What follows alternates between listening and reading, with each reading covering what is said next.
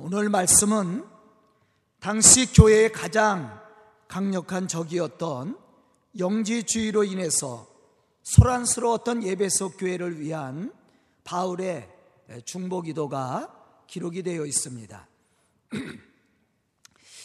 에베소 교회는 소아시아에서도 로마 제국의 심을 가장 큰 영향을 받았던 그러한 도시였고 또 많은 발전을 통해서 부흥했던 그러한 도시입니다.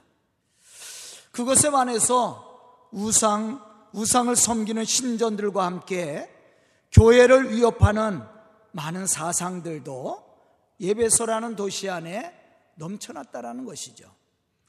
이러한 가운데 바울은 3년 동안 예배소에 머물면서 복음의 사명을 감당했습니다. 사실 예배소 교회를 향한 바울의 열정은 특별하다고 할 수가 있죠. 뿐만 아니라 예배소 교회 성도들도 바울에 대한 사랑과 섬김이 있었음을 우리가 성경을 통해서 발견할 수가 있어요. 사도행전 16장 1절로부터 10절에 보면 바울이 2차 전도 여행 초기에 아시아에서 복음 사역을 더 감당하려고 했었습니다. 그런데 성령의 만류와 함께 인도하심으로 말미암아 아시아 전도를 포기하고 바울이 마게도니아로 떠나죠. 우리가 마게도니아 첫 성그러면 빌립보를 기억합니다. 사실 바울이 아시아에서 더 복음을 열정적으로 증언하려고 했었어요. 그런데 성령이 나타나서 그를 만류하고 그로 하여금 이제 마게도니아 지역으로 보냅니다. 그래서 바울이 이제 마게도니아 지역, 아가야 지역을 다니면서 하나님의 복음의 사역을 감당을 했어요. 그리고 다시 전도의 열정을 가지고 3차 전도 여행을 시작했, 시작하게 되었을 때 에베소에 머물면서 그 절정을 이룹니다. 사도행전 19장 20절에 보면 이러한 사실을 우리가 알 수가 있어요. 이와 같이 주의 말씀이 심히 있어 흥왕하여 세력을 얻으니라. 아멘. 즉 예배소에서 바울의 복음 사역은 성공적이었습니다. 큰 역사를 이루게 되었다라는 것이죠. 반면 당시 아데미 여신상을 숭배했던 이교도들의 반감을 사게 되었고 급기야 폭도들로 인해서 예배소를 떠나야만 됐습니다. 그러나 사도행전 20장에 나와 있는 바울의 고별 설교와 또 예배소 교회 장로들이 보여주었던 바울을 향한 사랑과 섬김을 볼 때 바울과 예배소 교회가 얼마나 친밀한 이런 영적 교제를 나누고 있었는지를 우리가 알 수가 있어요. 바울도 예배소 교회를 특별하게 생각했지만 예배소 교회 성도들도 바울을 열심을 다해서 섬겼고 그럼으로써 하나님의 복음의 놀라운 역사들을 이루어갔다라는 것이죠. 사실 지금 바울은 이 에베소서를 기록할 때 바울은 어디에 있었냐면 로마에 있었죠. 로마 옥에 있었습니다. 어떠한 유혹과 대적자들의 핍박 가운데서도 흔들리지 않는 믿음으로 서로 화합하고 성숙한 신앙의 모습으로 주님이 맡겨주신 사명을 감당해 나갈 것을 바울은 예배속 교회 성도들에게 부탁도 하고 또 그들을 위해서 기도도 했습니다. 뿐만 아니라 하나님의 구속의 은혜를 계속해서 그들이 누릴 뿐만 아니라 하나님의 영광을 돌리는 그러한 믿음의 삶을 살 것을 바울이 에베소 교인들을 위해서 권면을 하고 있다라는 것이죠. 그것이 오늘 본문 말씀입니다. 그럼 여기서 바울이 에베소 교회 성도들을 향해 무엇을 기도했으며 무엇을 권면했는지 우리는 발견해야 돼요. 왜냐하면 이 말씀은 에베소 교회 성도들을 향해서만 한 것이 아니라 지금 우리를 향해서도 하는 거예요. 또 우리가 가져야 될 신앙의 모습이기 때문에 그렇습니다. 바울이 에베소 교회를 위해서 기도하고 또 에베소 교회에 권면했던 이 말씀대로 우리가 무장하고 또 우리가 그러한 신앙의 모습을 가질 수 있다면 우리는 하나님을 영화롭게 할 뿐만 아니라 우리가 세상을 변화시켜 나가는 믿음의 사람들로 또 믿음의 교회로 그 사명을 우리가 감당해 나갈 수 있기 때문에 그렇습니다. 첫째 바울이 에베소 교회 성도들 향해서 기도하고 권면했던 내용은 하나님의 존재와 섭리를 깨달아 알게 해달라는 기도였습니다. 여기서 우리가 중요한 사실 하나를 발견해야 됩니다. 그것은 하나님의 살아계심과 섭리하심을 깨달아 알지 못하고는 우리의 삶 속에 변화가 일어나지 않습니다. 우리의 삶에 변화가 없다면 어떻게 세상을 변화시킬 수 있어요? 만약에 하나님의 살아계심과 섭리하시는 은혜를 우리가 깨달아 알지 못하고 믿지 못한다면 하나님의 구원을 우리가 어떻게 체험할 수가 있어요? 보면 17절로부터 18절에 보면 이러한 사실에 대해서 바울은 말하고 있습니다. 우리 주 예수 그리스도의 하나님 영광의 아버지께서 지혜와 계시의 영을 너희에게 주사 하나님을 알게 하시고 너희 마음의 눈을 밝히사 그의 부르심의 소망이 무엇이며 성도 안에서 그 기업의 영광의 풍성함이 무엇이며 그 심의 위력으로 역사하심을 따라 믿는 우리에게 베푸신 능력의 지극히 그 심이 어떠한 것을 너희로 알게 하시기를 구하노라. 여기서 안다라는 이 말은 단순히 인지할 정도의 알을 뜻하는 것이 아니라 완전하고도 충만한 지식을 얘기하는 거예요. 다시 말하면 지식적인 알 뿐만 아니라 우리의 삶을 통해서 역사하시는 하나님의 체험적인 신앙을 얘기하는 거예요. 즉, 바울은 에베소 교회 성도들이 단지 하나님의 존재와 성품을 객관적으로 알기를 원한 것이 아닙니다. 하나님과 내적인 교제를 통해서 하나님의 창조와 섭리, 구속의 사랑을 체험하고 우리를 향하신 하나님의 충만하신 그 은혜를 이해할 뿐만 아니라 마음이 저리도록 느껴지는 하나님의 그 축복의 은혜를 체험한 그런 신앙을 얘기하는 거예요.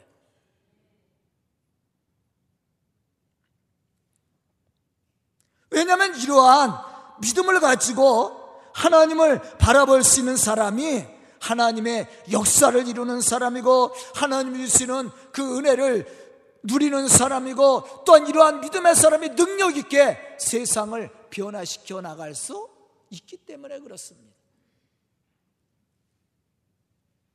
사실 예배소 교회 성도들은 바울의 전도 바울의 전도 사역으로 말미암아 이미 하나님을 아는 지식을 가지고 있었습니다. 또 하나님의 존재를 인정했을 뿐만 아니라 하나님의 섭리와 구원하심을 믿고 있었어요.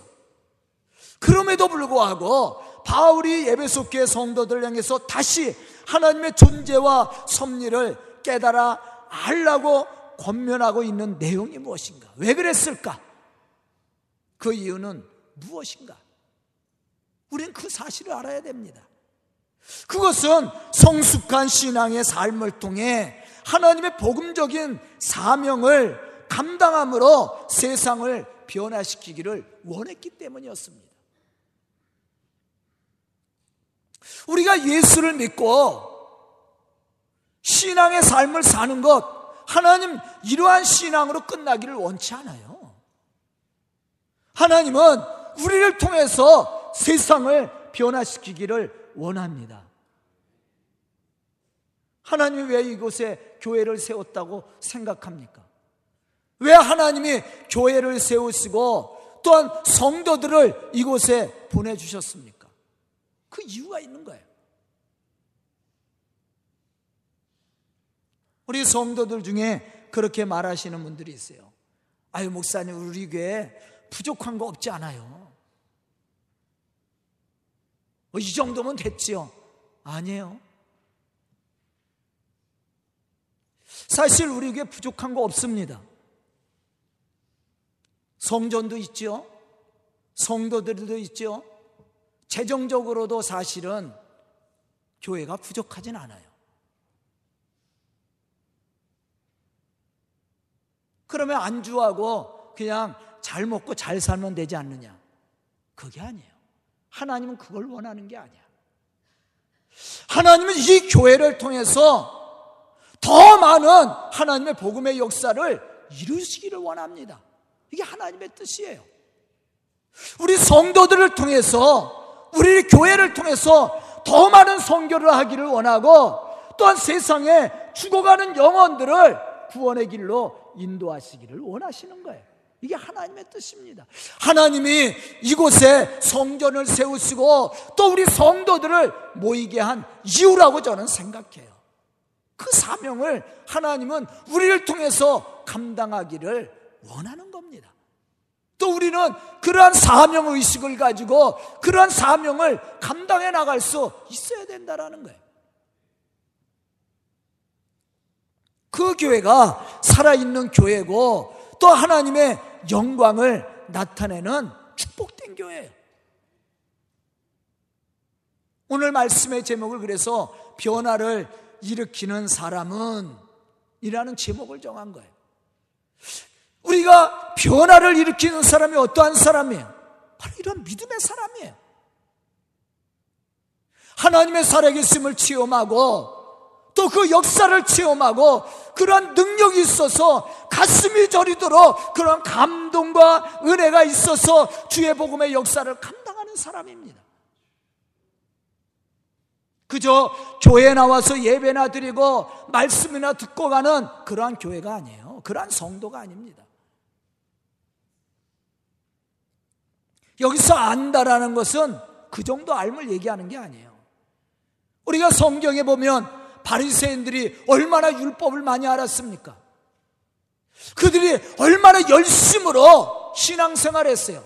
그런데도 예수님은 바리새인들 칭찬하지 않았습니다.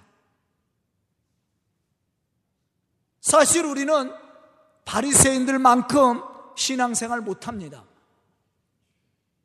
바리새인들처럼 열정적으로 우리가 말씀을 지켜 행하지도 못합니다.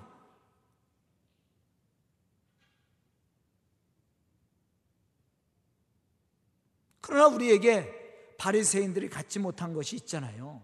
그것이 뭐예요? 예수 그리스도를 통해서 받은 은혜 아니에요? 감동.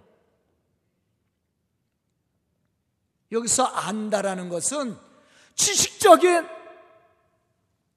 알을 얘기하는 게 아니에요. 그 이상의 것을 얘기하는 거예요. 다시 말하면 우리를 창조하시고 섭리하시고 축복하신 하나님을 체험한 신앙의 모습이에요. 또한 그러한 신앙의 모습을 가지고 우리가 하나님의 살아계심을 증언하는 삶을 살기를 하나님을 원합니다. 그러기 위해서는 우리가 하나님의 살아계심과 하나님의 존재와 섭리하심과 축복하심과 구속하신 은혜가 우리 속에 충만해야 된다는 거예요. 바로 이 사람이 하나님의 거룩한 역사를 이루어가는 사람이에요. 저는 오늘 말씀을 듣는 우리 성도들이 이러한 믿음의 사람이 될 수 있기를 주의 이름으로 축원합니다. 두 번째는 하나님의 성품을 닮아야 함을 바울은 기도하고 있습니다. 우리가 누구를 닮아야 돼요? 하나님을 닮아야 돼. 예수 그리스도를 닮아야 됩니다. 바울은 어떻게 표현하냐면 예수 그리스도로 옷을 입으라고 그랬어요. 예수를 믿는 우리 성도들과 교회가 하나님의 성품을 닮아가지 않고는 세상을 변화시킬 수 없습니다. 세상 사람들이 우리를 바라보는 시선은 우리가 열심히 교회 충성하고 열심히 기도하고 또 열심히 예배드리는 모습을 보고 변화되지 않습니다. 제가 항상 얘기하는 거죠. 여러분들이 이 시간 교회 나와서 예배 잘 드린다고 그래서 세상 사람들이 변화돼요? 여러분들이 교회에 충성한다고 해서 세상 사람들 변화돼요? 감동을 받아요? 아, 여러분들이 교회에 헌금 많이 했다고 그래서 세상 사람들이 감동받아요? 오히려 미련하다고 봅니다. 다른 눈으로 봐요. 다른 시선으로 볼 거예요. 이 화창한 오늘 주일날 여러분들 여기서 예배 드렸다고 그래서 세상 사람들이 하, 은혜 받고 감동 받아요? 전혀 은혜 받지 않습니다. 그러면 어떻게 우리가 세상에 감동을 주고 변화를 시킬 수 있을까? 그것은 우리의 변화된 삶입니다.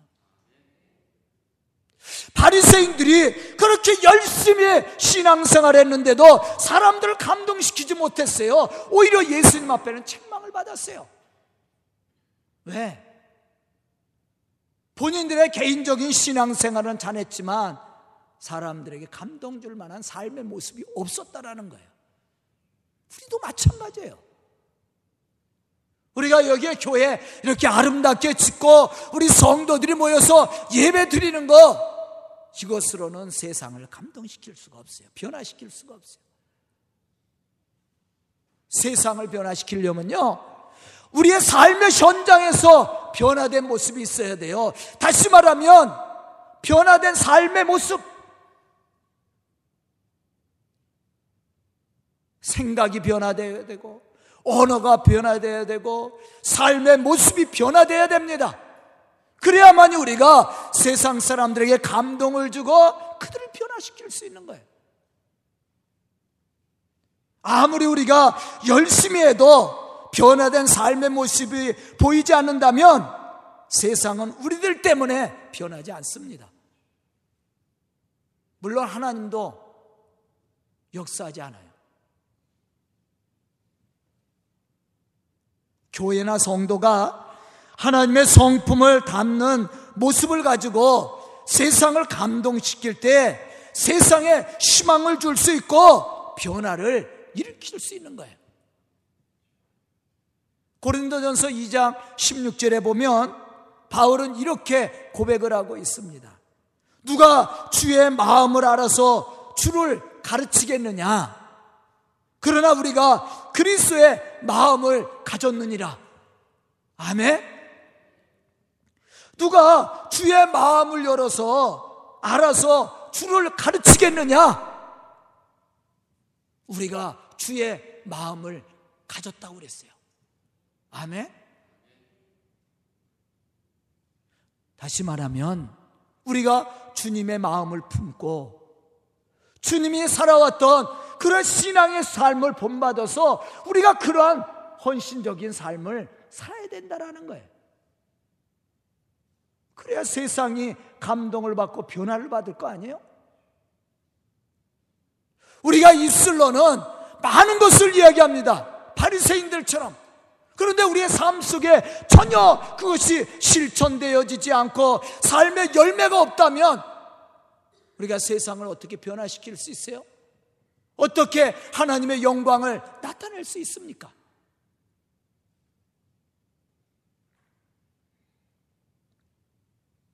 빌립보스 2장 5절에 보면 바울은 또 이렇게 말합니다. 너희 안에 이 마음을 품으라. 곧 그리스도 예수의 마음이니. 아주 중요한 거예요. 우리 속에 늘 예수의 마음을 품고 살아야 됩니다. 품고 사는 것 뿐만 아니라 예수님과 같은 삶을 살아야 돼요. 그걸 노력해야 됩니다.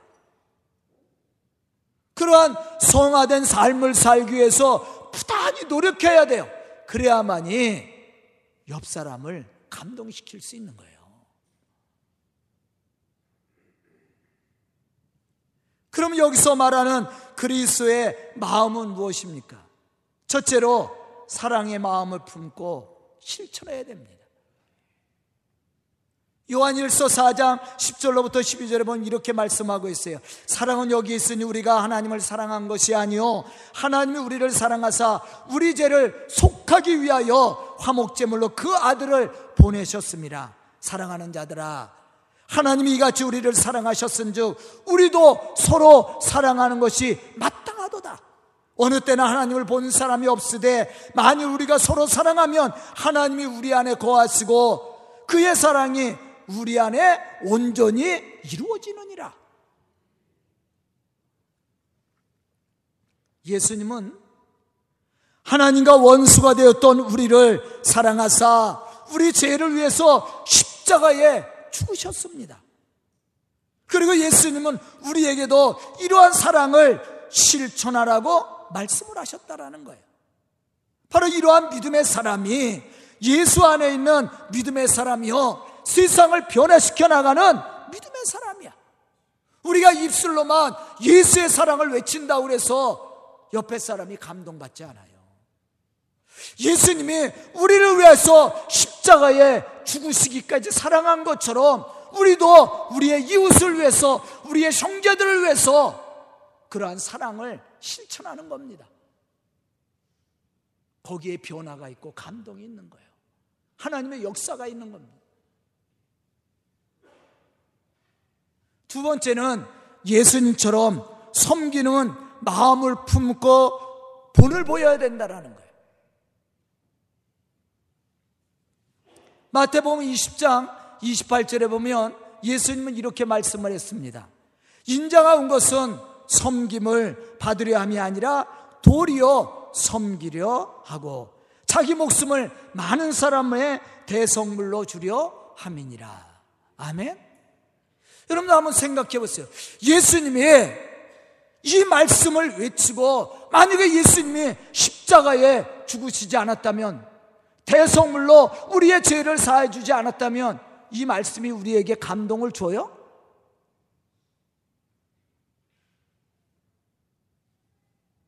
감동커녕 예수님을 사기꾼이라고 얘기할 거예요. 안 그래요? 그런데 이 말씀이 우리에게 감동을 주는 이유가 어디에 있습니까? 예수님이 말씀하신 대로 예수님은 우리를 위해서 십자가에 죽으셨어요. 화목제물이 되어서 우리의 죄를 대속하기 위해서 예수님이 십자가에 죽으셨단 말이에요. 그러기 때문에 우리가 예수님을 바라볼 때 감동이 되고 은혜가 되는 거야. 아멘? 우리가 세상을 향해서도 마찬가지입니다. 우리가 구호만 외쳐서는 안 돼요. 구호 갖고는 절대 사람을 변화시키거나 감동을 줄 수가 없어요. 하나님을 영화롭게 할 수 없습니다. 그러한 삶의 열매가 우리 속에 맺어져야 된다라는 거예요. 요한복음 13장 14절부터 17절에 보면 예수님은 제자들의 발을 씻기시고 나서 이렇게 말씀을 했어요. 내가 주와 또는 선생이 되어 너희 발을 씻었으니 너희도 서로 발을 씻어주는 것이 옳으니라. 내가 너희에게 행한 것 같이 너희도 행하게 하려 하여 본을 보였노라. 너희가 이것을 알고 행하면 복이 있노라. 누가 복을 받는 사람이에요? 이러한 사실을 아는 것뿐만 아니라 그러한 말씀을 따라 순종하며 헌신하는 사람이에요. 실천하는 믿음의 사람입니다. 그 사람이 복을 받는 사람이야. 우리 교회가 하나님의 복된 교회로서 그 사명을 감당하려면 바로 이러한 신앙의 아름다운 모습도 가져야 되지만 삶을 통해서 이러한 하나님의 거룩한 뜻을 이루어가는 실천되어지는 그러한 교회가 되어야 된다라는 거예요. 바로 그 교회가 하나님을 영화롭게 하는 교회요. 하나님의 축복의 능력을 받은 교회요. 하나님의 거룩한 역사를 이루어가는 교회입니다. 우리 교회가 작은 교회지만 하나님의 이러한 사명을 감당해 나갈 수 있는 교회와 성도가 될 수 있기를 주의 이름으로 축복합니다.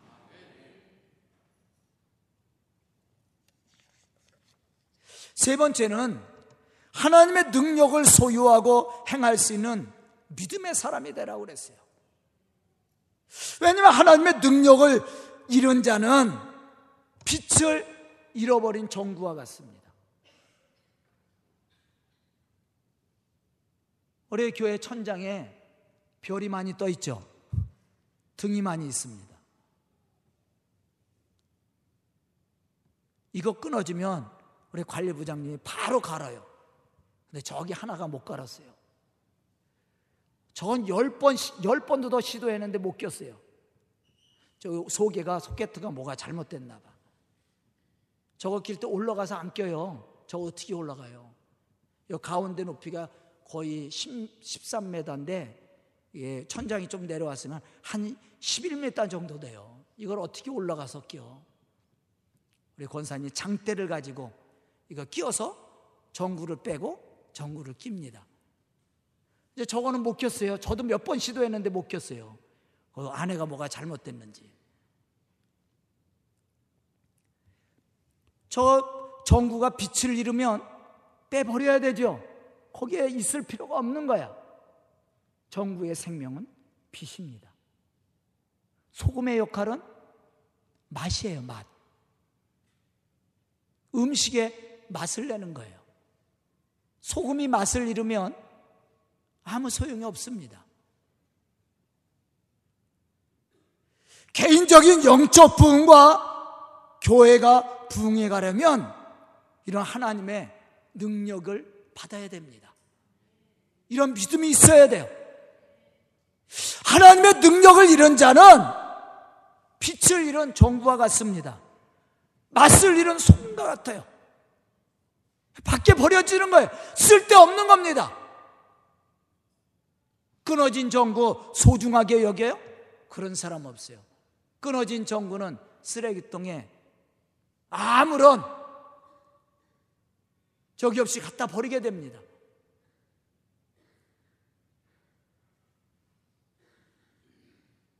그럼 여기서 말하는 하나님의 능력은 무엇을 의미합니까? 우리가 어떻게 구체적으로 이러한 삶을 살 수 있습니까?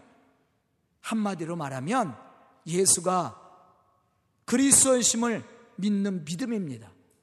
다시 말하면 예수님을 통한 구속의 사랑. 뿐만 아니라 부활의 신앙, 하나님의 섭리와 통치하심을 믿고 맡기는 삶. 이게 하나님의 능력이에요. 본문 20절에 보면 이러한 사실에 대해서 우리에게 말씀해 주고 있습니다. 그의 능력이 하나님의 능력이 그리스도 안에서 역사하사 죽은 자들 가운데서 다시 살리시고 죽음과 부활에 대해서 얘기했어요. 하늘에서 자기의 오른편에 앉히사 모든 통치와 권세와 능력과 주권과 이 세상뿐 아니라 오는 세상에 일컫는 모든 이름 위에 뛰어나게 하셨도다. 여기서 하나님의 능력은 그리스도이신 예수님을 죽은 자 가운데서 달리시 다시 살아나게 하심으로 나타나게 되었다라는 거죠. 왜냐하면 예수님의 부활 사건은 모든 믿는 자들에게 무엇을 주었어요? 산 소망을 주었습니다. 뿐만 아니라 우리의 삶을 섭리하시고 축복하시는 하나님의 통치 그것을 인정하는 겁니다. 주권. 그리고 우리의 삶을 하나님 앞에 맡기는 거예요. 사실 우리는 죄로 인해서 영원히 죽을 수밖에 없었던 죄인들이었습니다. 그런데 예수님의 그 십자가의 사건과 부활의 사건을 통해 우리는 제사함의 은총과 구원의 축복을 바라볼 수 있게 되었어요. 뿐만 아니라 그 은혜의 축복을 누릴 수 있는 믿음의 사람이 되었습니다. 이것이 예수를 믿는 믿음의 사람이 누리는 하나님의 축복이고 능력이죠. 고린도전서 1장 18절에서 바울이 어떻게 고백했습니까? 십자가의 도가 멸망하는 자들에게는 미련한 것이요 구원을 받는 우리들에게는 하나님의 능력이 됩니다. 아멘. 고린도전서 1장 22절로부터 24절을 말씀 속에서도 이러한 사실에 대해서 말씀해 주고 있습니다. 유대인들은 표적을 구하고 헬라인들은 지혜를 찾으나 우리는 십자가에 못 박힌 그리스도를 전하니 유대인에게는 꺼리끼는 것이요 헬라인에게는 미련한 것이로되 오직 부르심을 받은 자들에게는 유대인이나 헬라인이나 그리스도는 하나님의 능력이요 하나님의 지혜니라. 우리에게 능력이 뭐예요? 예수 그리스도예요. 왜 그렇습니까? 예수 그리스도를 통해서 우리의 죄 사함을 받게 되었고 구원의 축복을 얻게 되었기 때문에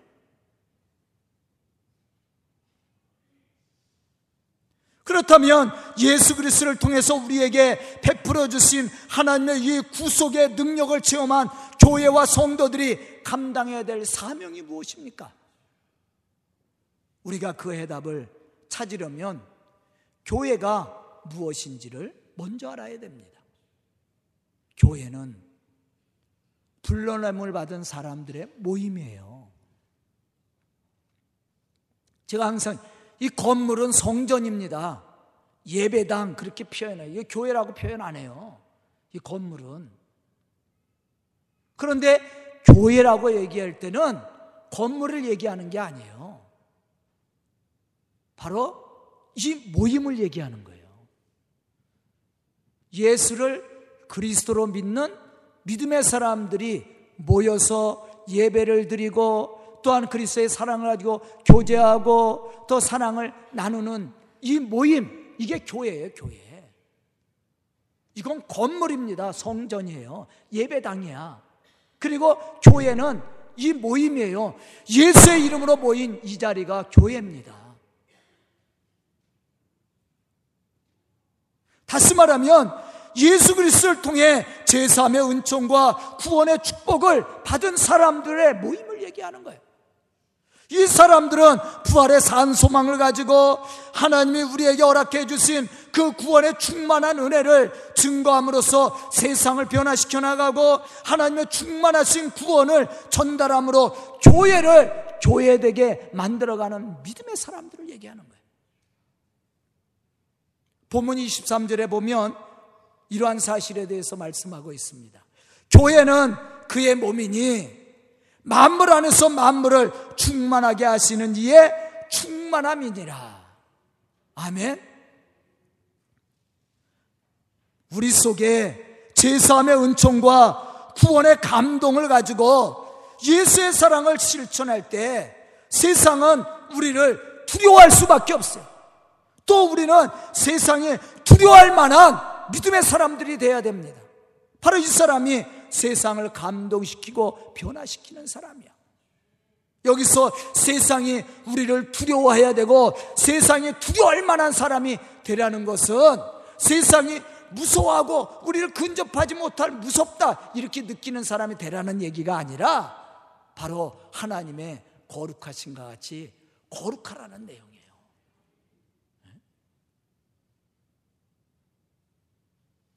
이러한 삶을 살 때 세상이 우리를 두려워하는 거예요. 여러분 초대교회 보세요. 스테반 집사가 돌에 맞아 순교합니다. 그런데 그의 얼굴이 천사와 같고 그의 얼굴에 평안과 기쁨이 있었어요. 여러분들 그것을 바라보는 사람들이 얼마나 두려웠겠어요. 핍박을 가하면 아파해야 되고 괴로워해야 되고 불평해야 되고 원망해야 되고 미워해야 되는데 오히려 축복을 합니다. 예수님이 십자가에 돌아가실 때 조롱하는 자, 핍박하는 자 저주했어요? 오히려 기도합니다. 저들이 알지 못하고 죄를 짓습니다. 하나님 용서해 주세요. 여러분들 이게 얼마나 대단한 능력인지 아세요? 바울이 어떻게 변화됐습니까? 바로 이러한 사건을 보았기 때문이에요. 예수 믿는 사람들을 잡아다 죽이면은 괴로워해야 되고 하나님을 원망해야 되는데 오히려 찬송을 부르며 기뻐합니다. 이게 두려움이야. 이러한 신앙의 모습은 말없이 사람들의 마음을 울렸고 변화를 시켰어요. 바로 우리가 갖춰야 될 신앙의 모습입니다. 우리가 바리새인들처럼 율법을 지키고 교회 열심히 있다고 자랑할 것이 아니에요. 그걸 자랑할 것이 아니라 우리의 변화된 삶을 통해서 하나님께 영광을 돌리는 그러한 믿음의 삶을 살아야 되는 거예요. 그 사람이 더 능력 있는 사람으로 하나님의 거룩한 역사를 이루어가는 겁니다. 베드로전서 2장 9절에 보면 이러한 사실에 대해서 우리에게 말씀해 주고 있습니다. 너희는 택하신 족속이요 왕 같은 제사장들이요 거룩한 나라요 그의 소유된 백성이니 이는 너희를 어두운 데서 불러내어 그의 기이한 빛에 들어가게 하신 이의 아름다운 덕을 선포하게 하려 하심이니라. 우리가 바로 하나님의 이 거룩하심을 선포할 수 있는 그러한 믿음의 사람들이 돼야 돼요. 그것은 입술로 전하는 것이 아니라 삶을 통해서 전하는 거예요. 저는 오늘 말씀을 듣고 결단하는 우리 성도들이 이러한 믿음의 사람들이 되어서 세상을 감동시키고 세상을 변화시켜 나가는 그러한 믿음의 성도들과 우리 소강교회가 될 수 있기를 주의 이름으로 축원합니다. 기도드리겠습니다. 은혜로우신 아버지 하나님 감사합니다. 이렇게 귀한 시간 주시고 말씀 듣게 해주시고 깨닫는 지혜를 허락하여 주시니 감사합니다. 이 시간 말씀 듣고 결단한 우리 성도들 믿음의 사람들이 되게 해주시고 참으로 세상을 변화시키는 사람들로 쓰임받기에 부족함이 없도록 축복하여 주시옵소서 그래 우리 성도들을 통해 교회가 더 부흥케 해주시고 주의 놀라운 복음의 역사를 감당해 나갈 수 있도록 축복하여 주시옵소서 예수님의 이름 받들어 축복하며 기도드리옵나이다. 아멘.